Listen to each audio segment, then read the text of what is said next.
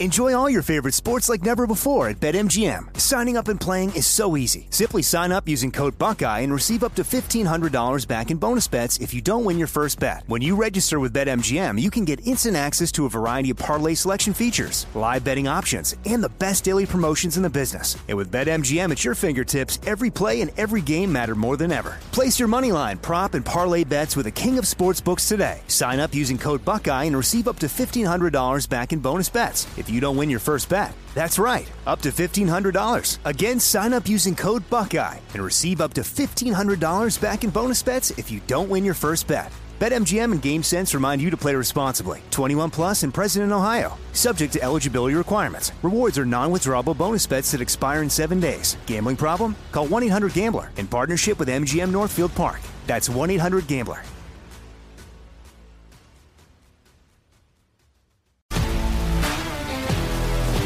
If you love sports and true crime, then there's a new podcast from executive producer Dan Patrick and hosted by me, Jay Harris, that you won't want to miss. Playing Dirty Sports Scandals. Each week, I'm squeezing the juiciest details from some of the biggest sports scandals ever. I'm talking Marcus Dixon, Olympic gymnastics, Cain Velasquez, salacious Super Bowl level scandals. Join me on the dark side of sports by listening to Playing Dirty Sports Scandals on the iHeartRadio app, Apple Podcasts, or wherever you get your podcasts. The Elevation with Stephen Furtick podcast was created with you in mind. This is a podcast for those feeling discouraged or needing guidance from God. Together in this podcast, we'll dive deep into scripture, uncover the powerful truths that will help you rise above your limitations and embrace your full potential. We're here to equip you with the tools you need to conquer life's challenges. Listen to Elevation with Stephen Furtick every Sunday and Friday on the iHeartRadio app, Apple Podcasts, or wherever you get your podcasts. The Armstrong and Getty Show.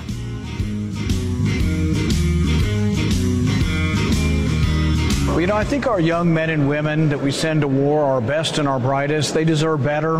They deserve an open airing of what is the mission. I've been saying for several years now that I can't meet a general anywhere who can tell me really what is the mission we're trying to accomplish in Afghanistan. Well, Rand Paul, it turns out, according to the Washington Post reporting that uh, came out yesterday and is ongoing this week, the reason you couldn't find a general that could tell you what was going on is they didn't have any idea what was going on and were saying that to each other behind the scenes. And haven't for a very, very long time. The Washington Post with a blockbuster, multi-part uh, piece of journalism about the war in Afghanistan and the way the American people have been misled, and the uh, overspending and the waste, and the it just it, it goes on and on uh, out this week. It's absolutely fascinating. We encourage you to read it, but to discuss the topic in general, uh, we've invited uh, Mike Lyons, military analyst for CBS News. Uh, also, a, uh, a, man who uh, commanded um, combat uh, troops in Operation Desert Shield and Desert Storm, etc., and knows what he's talking about. Mike, how are you, sir? Uh, good morning, guys. Great to be back talking about this difficult topic here. Uh, yeah, let's and and we've talked about it through the years with you, but can you help us understand why the military and the civilian government so often just hits things are going well, we're making progress, things are going great, we're about to turn the corner. Why that drumbeat, even when everybody knows it's not true? I think it's this level of cognitive dissonance. It's not accepting what's what's actually happening. I think um, the report in and of itself doesn't really distinguish between lying, which the people on the ground say that they're not doing, versus failing. There was there was a lot of failing going on, but it looks like it's being portrayed as they were lied to. So you take that, you know, kind of the bureaucracy is going to bureaucracy mentality. Um, you lay over 16 named commanders uh, in the time frame since uh, the whole thing started. Um, you basically don't have an 18-year war. You have um, 16 one-year wars that that uh, wow. are led by 18 different individuals. And so, so uh, you, you bring all these things together. Um, I think the article. I spent some time yesterday trying to find the other side of the story and talking to people that were involved and um, are are now doing some self-analysis of, of what was going on, and they're just concerned that this painted with a broad brush because what they tried to do was this: they tried to take an Afghan, a poor country, and make it rich. But the bottom line is, Afghan's a violent country, and to take a violent country and make it peaceful is a wholly different mission and something that you know maybe we shouldn't be trying to do. Maybe, maybe I should back back up a, a second. Did you know this story was coming in the Washington Post? And when you first saw it, what was your reaction? No, I thought I knew that this was coming from this particular author, and I think that uh, there was concern that he was going to tell the story the way he did. That it was more of a scandalous, more of a, you know, more of kind of a sensationalist thing. And and when in fact you've got to dig a little bit deeper into the story. For example, um, you got to look at Afghanistan pre 2006 and post 2006. You got to look at it post, pre, and post surge. You got to look at uh, different administrations. Three presidents now, obviously involved with this. Um, so when you you do have to break down into pieces, um, the, again, that threat of continuity. I would say is not lying, but it's failing. And you know, each different technique that was tried in order to gain different results failed. And their but Mike, if to, Mike, if they're if they're failing but telling us they've succeeded and we're making great progress, that's mm-hmm. I call that lying. Well, I, yeah, I'm not sure you saw that. Um, you know, we've we've not had any parades or celebrations about great progress there. It's it's been more or less things are going okay. We're just got to keep it going. I mean, look what happened when the president, this president, decided he wanted to take all the troops out of there. He was told no, and a lot of it just does have to do with the bureaucracy that's underneath him, the industrial military complex that um, is really somewhat of it's a, you know it's, a, own deep state. It's its own thing that uh, has enough inertia to it.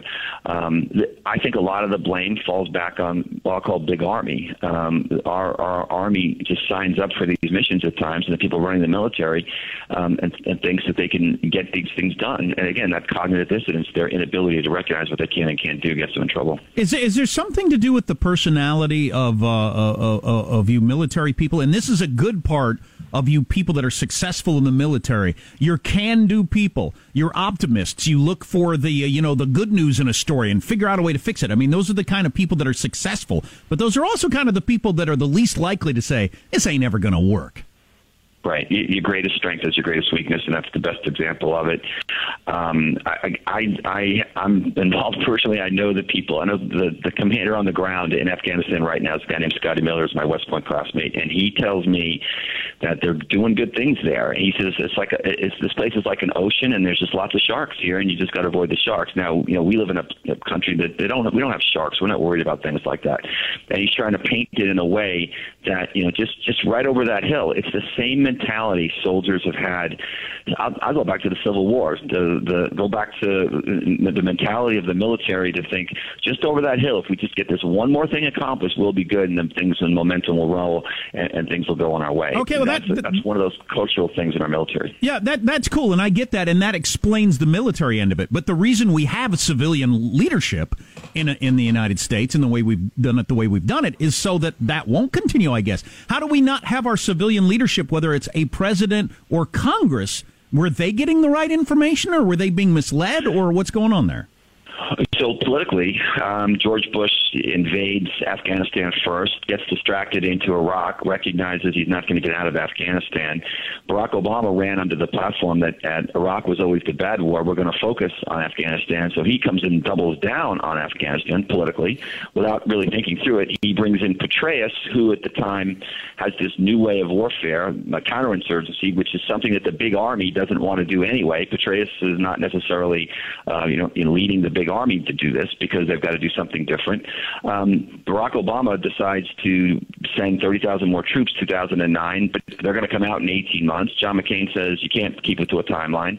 You know, this, that, this, that, and the other thing. Finally, enough's enough. Donald Trump says we're all coming out, and now everyone says no, we can't do that because the whole thing will be destroyed. So who wants Donald Trump at least is going to have the guts to leave Afghanistan. And when the movie's finally over in two years, when the Taliban take back over the country, and you know the, the scene of the helicopter leaving the embassy roof is going to be replayed again uh, that we saw in 1975. At least Donald Trump doesn't care. He's going to have the guts to pull everybody out. And I don't think Americans are going to care. Not much. You yeah. know, Mike, that, that yeah. brings us, I think, to the great permanent overarching questions, which should uh, overarch every conflict we send American boys and girls into. And that is, do we have a specific achievable goal? Right. And do we have a sound strategy for achieving that? Uh, to me, yeah. having read, uh, you know, most of the multi-part, uh, it's practically a book. Um, uh, it, it seems pretty clear to me that the answers are are mostly no to those questions. I mean, at some point they they had an idea of what the specific goal was and, and a pretty good idea of whether it was achievable, but I mean that's just gotten swept away like the, very sands of that hellhole country. Right. The, the, the, what happened was, in big army perspective, the counterinsurgency guys, the kind of the you know the grass eaters, the bug eaters, the special ops guys ran this knowing that they that they could get this thing done, and kind of the big army guys, the tankers, the infantry, those the kind of the regular army guys took a back seat. Well, I can tell you this: the army's pivoted back now towards a focus on a big conflict. We're looking at possibly a conflict with the Chinese, for example, in the South China Sea. We could do something with Russia uh, and Europe. We're kind of gearing back towards that and, and moving away away from this. Um, but again, to, to, your point, I think that um, you know, you know, we owed ourselves uh, a better oversight and recognize we were repeating history without trying to uh, do the same thing over again. I, I could talk to you about this all day, uh, the war in Afghanistan, but we got one minute left. I want a minute on training Saudi nationals that at least some of them seem to be jihadists.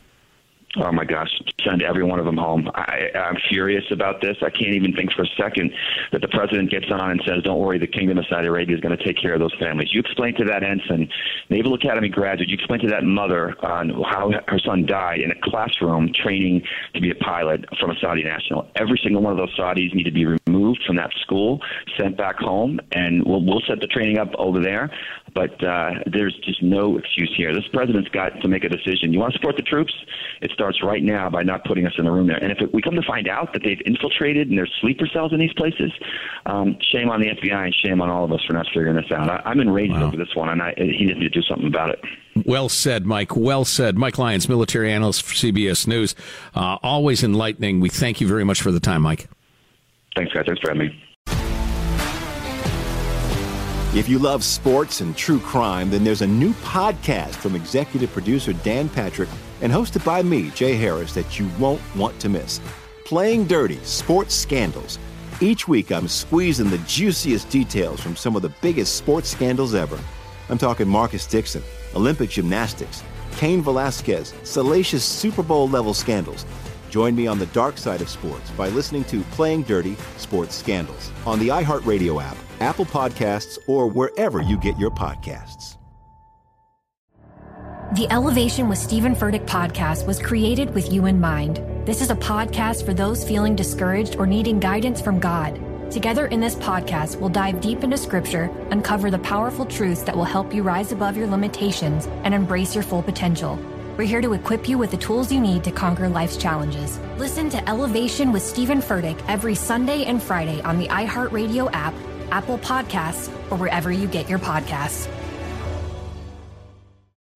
Hannah Storm, and my new podcast, NBA DNA with Hannah Storm, chronicles my six decades in professional basketball. From growing up in the sport to becoming one of sports TV's first female broadcasters. Join me as I dig deep into the game's history, unearth some wild stories, and talk to my friends from the world of basketball, from Dr. J to Charles Barkley.